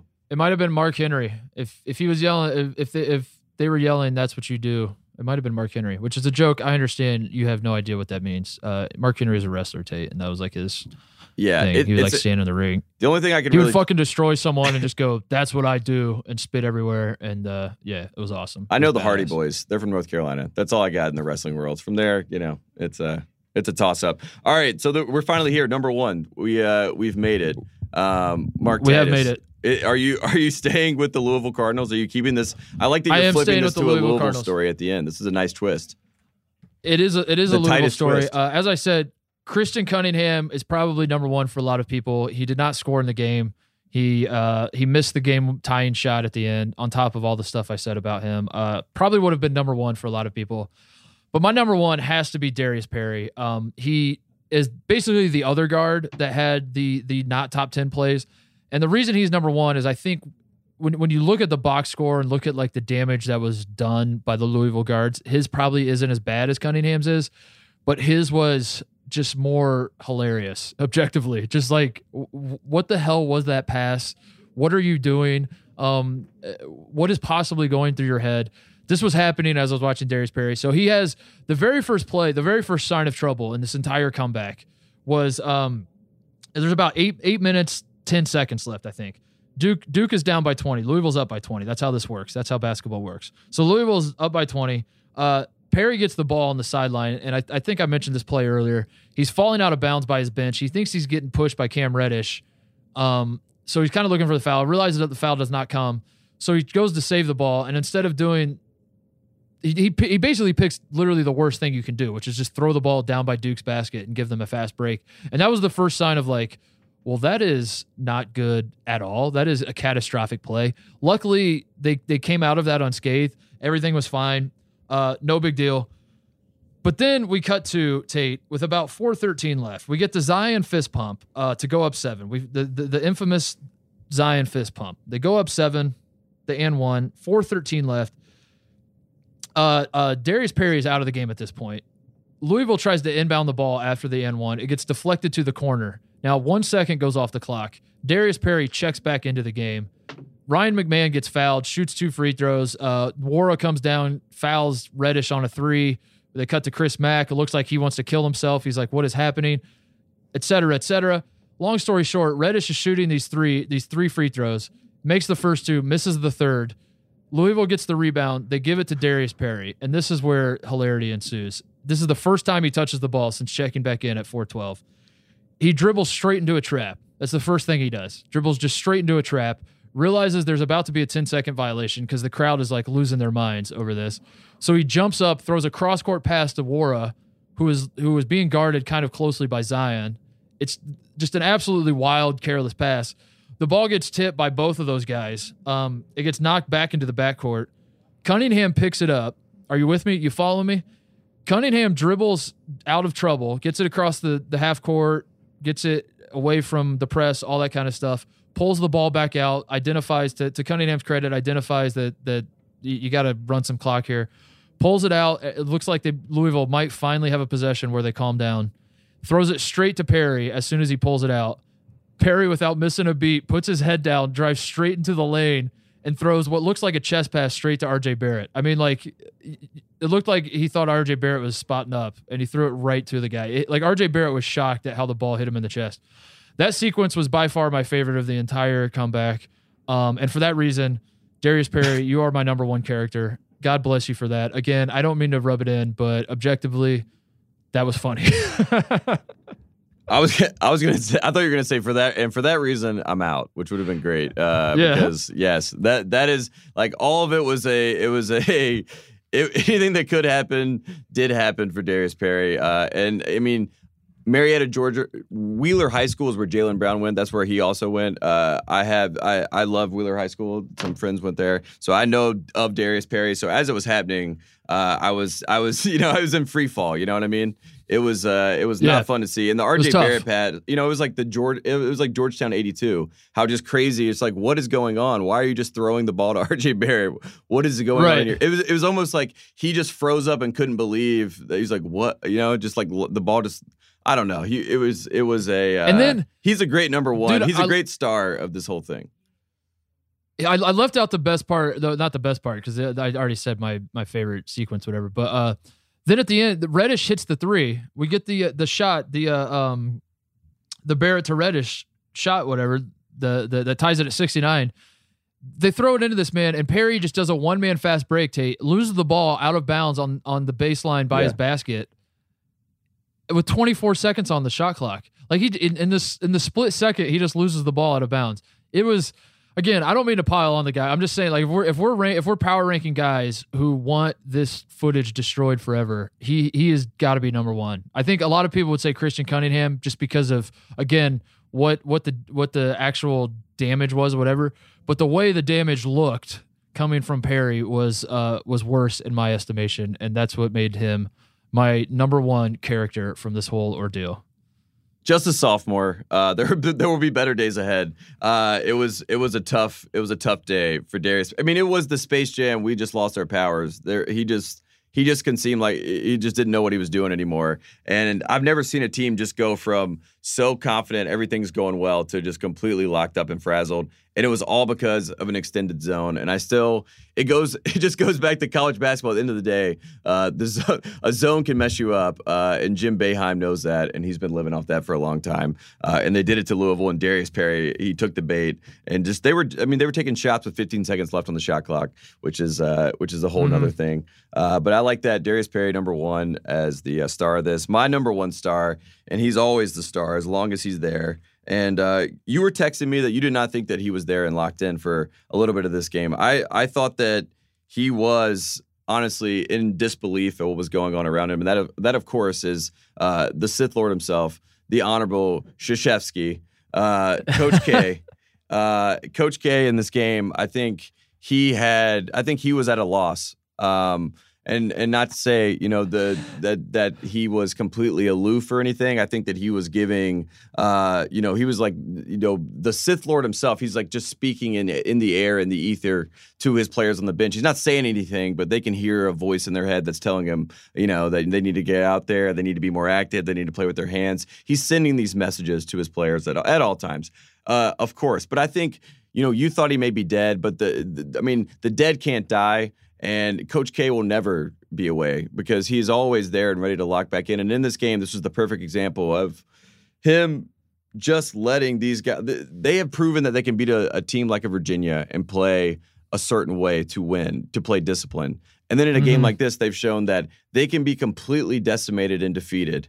It, it, sort of reminds me like this team could have come back against South Carolina uh, in 2017 in the tournament. You know what I mean? Like they have that sort of talent and also they can actually do it. And this is one of those games where I think Coach K had almost tapped out of the game.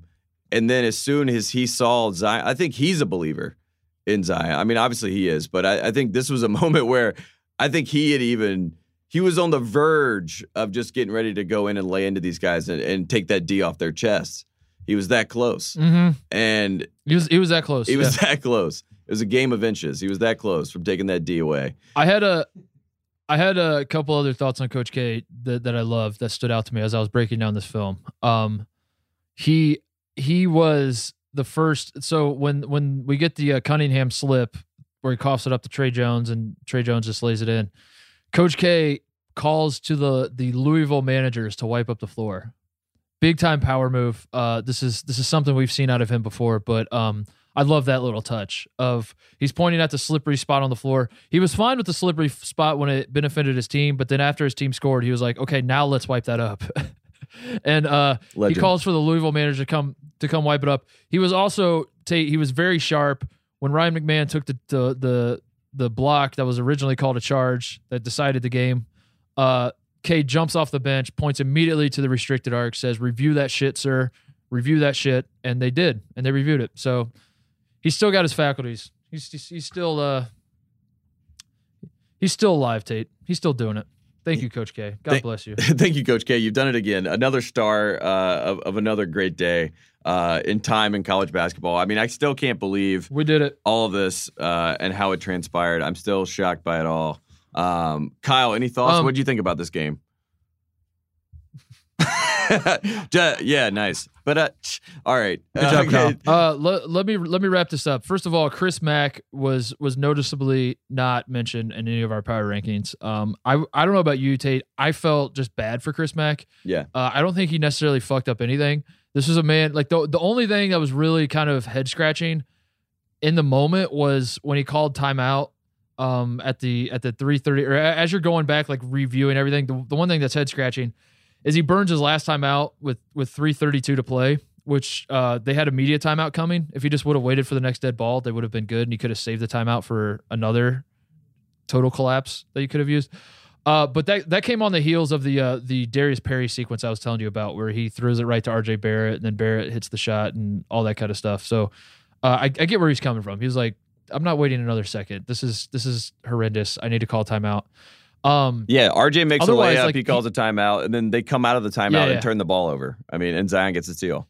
He he uh he he he was subbing a million different times. Um, he was he was trying everything he could to to make it work. It looked like he was mad. He was not mad. Like he he was lost. And I think he was like a lot of us where he's just like, uh, okay, so they're coming back, but it's fine. We'll still win. We'll still win. And then you just slowly see. I think for me, it was the the Nwora foul on Reddish. They cut to Chris Mack, and you see the look in his face of just like, somebody kill me. I can't believe this is actually going to happen. That we were going to lose this, and then uh, they ended up losing that. So that that's why I didn't have Chris Mack on my list. Like he was sort of a character, but um, I don't know. He he was just kind of along for the ride.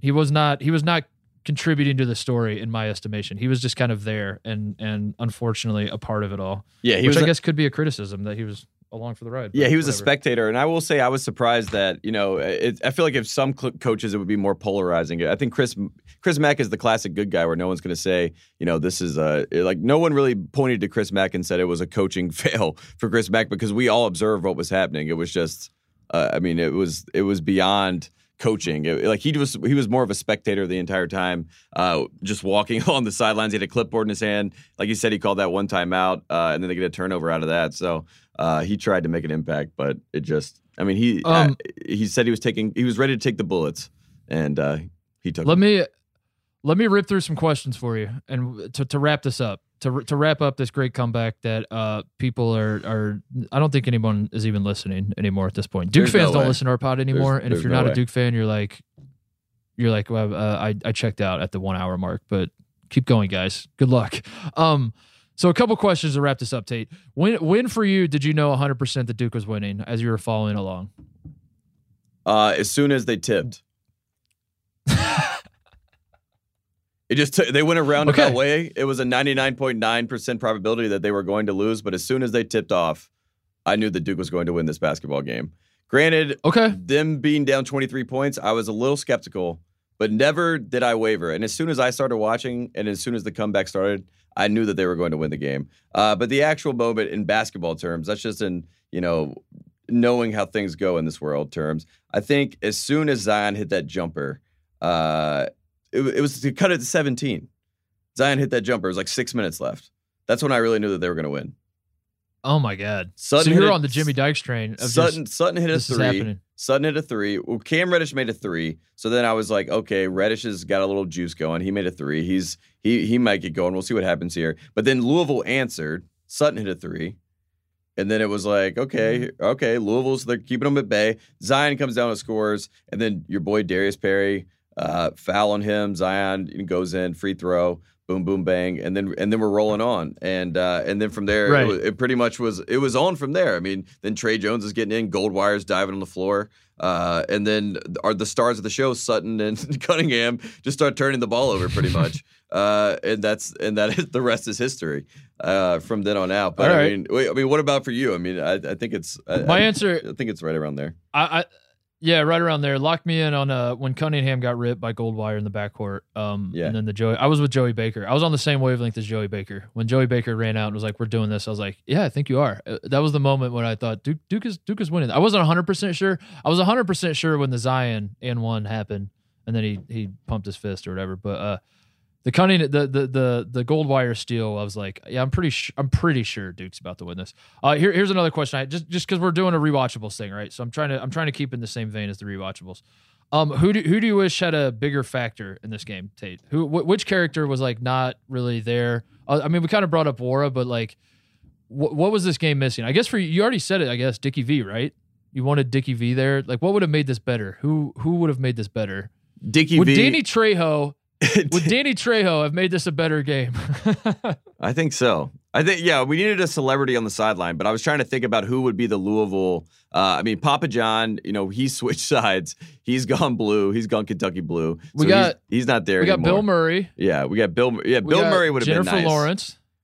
If we get Bill Murray, Yeah. Jennifer Lawrence in a box at that game, you know, just hanging out, giving the oh my gosh face as things are happening. Yeah. maybe maybe that maybe that takes it to another level. Um, or Muhammad Ali's family. They go to those games sometimes. Yeah. I don't know if they go to all of them, but they, I see them. They get shown a lot. That would have been interesting. We, yeah, I think we needed a celebrity cutaway. I'm with you. At some point after the Zion and one, cut to Bill Murray and just the look on his face, and that would have been great. That would have been perfect. We did, we didn't get that. That's what we needed. Um, who who who? Uh, what, what what's another rewatchable thing? Apex Mountain or something? yeah, who, who whose Apex Mountain was this?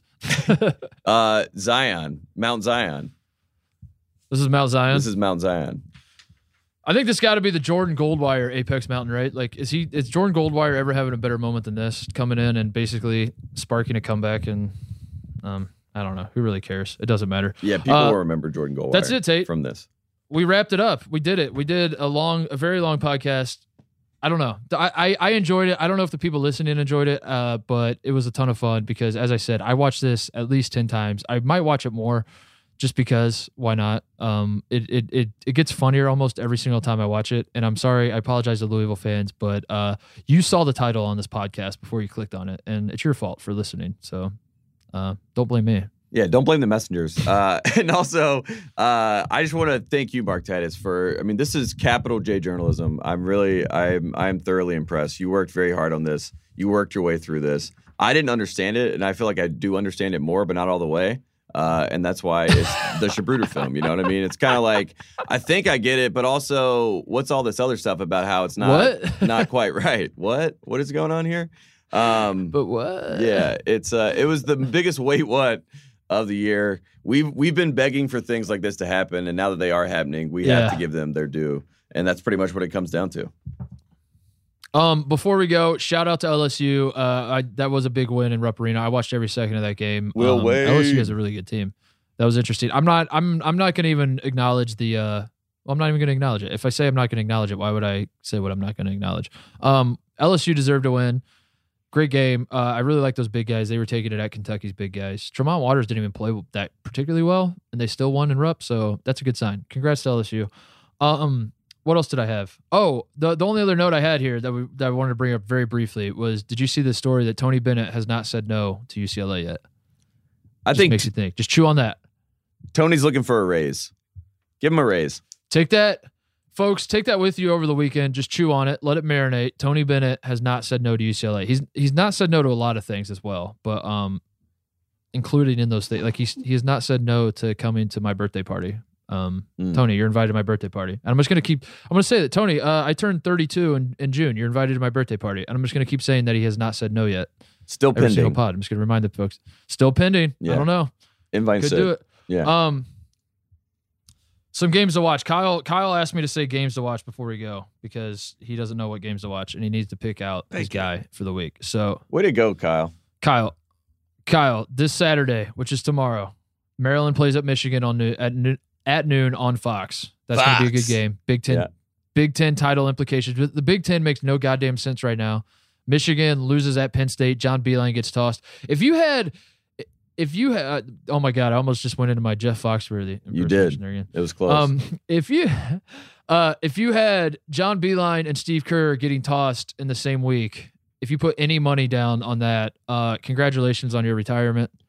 Um, because my God, the odds of that happening were basically zero, and it happened. Tate, both of those coaches got tossed in the same week.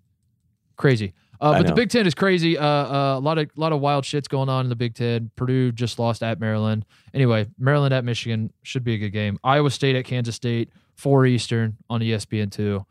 Watch that one as well. Big Twelve implications. Let me ask you this, Tate Frazier: Is this the year Kansas does not win the Big Twelve? Have you thought about that at all? Have you given that any thought? it's not not the year that Kansas will win the Big 12. but also it's a it's so funny that every single Big 12 game that's how they open it up. With Ka- like Mhm. what's up with Kansas? Let's talk about Kansas. I mean it's the same well I guess uh you know it's the same way with Duke. It's uh um, the Blue Bloods. we have NC State at Duke on Ooh. uh, That's the on game. Saturday at six. Ooh. Torn That's a really good game. Six Eastern. Keep your eye on that one, Kyle. That's like what? That's three Pacific. That's three your time.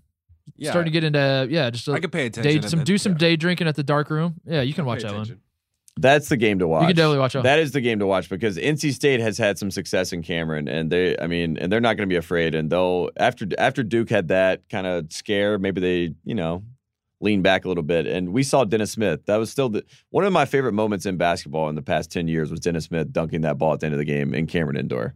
Uh, and I wouldn't be Mhm. surprised if Markell and those guys get after it. Uh, Kyle, you got to Kyle. We should watch that. Let's watch that. You know where I'm gonna be. You should watch that Come one. on. Yeah, we're gonna watch. We're gonna watch Torin Dorn. Uh, and then finally, Tate Saturday night, Tennessee at Kentucky. that is the big one that everyone, uh, the rest of the world is excited about. The non ACC Torin Dorn uh, bubble is excited about Tennessee uh, at Kentucky. Number one team in the country going to Big Blue Nation. Um, check that one out. So those are games to watch. That's all I have. Uh, Moses did bark last week. Fuck all the haters that said he didn't. Uh, he is My protesting. mom I, said she heard it. I talked to him this morning about it. I said we got a pod later today, Mose. What are you What are you thinking? And he said I I read the tweets. Everyone said I didn't bark. Uh, he's sitting this one out. He's protesting. He's sitting right by me. and He's just giving me the look like hell no. I'm not playing those games. I'm not a piece of. He, he he turned into basically Tate when Tate gets upset at the internet when the internet makes fun of him and Tate's like screw everybody. Pretty much. That is Moses right now. Yeah, Mo, Mose has a seven jersey on. that is it. Uh, we will be back next week. Apologies to all of you who felt like your team deserved uh, us to talk about you on this podcast. Um, I hate to break it to you, you did not. Uh, Duke came back from 23. That was awesome. I am so glad we got to break that down, Tate. I don't know. It worked. Maybe we'll try it again with something else. Uh, hopefully, it has nothing to do with Duke because I have a feeling people are going to be annoyed that we talk about Duke a lot. But They keep As Moses likes to say, fuck them. yeah. Duke's done it. They've got the headlines. It's it's not our fault. It's not Uh. our fault. Don't blame us. All right, guys. Uh, see you Tuesday.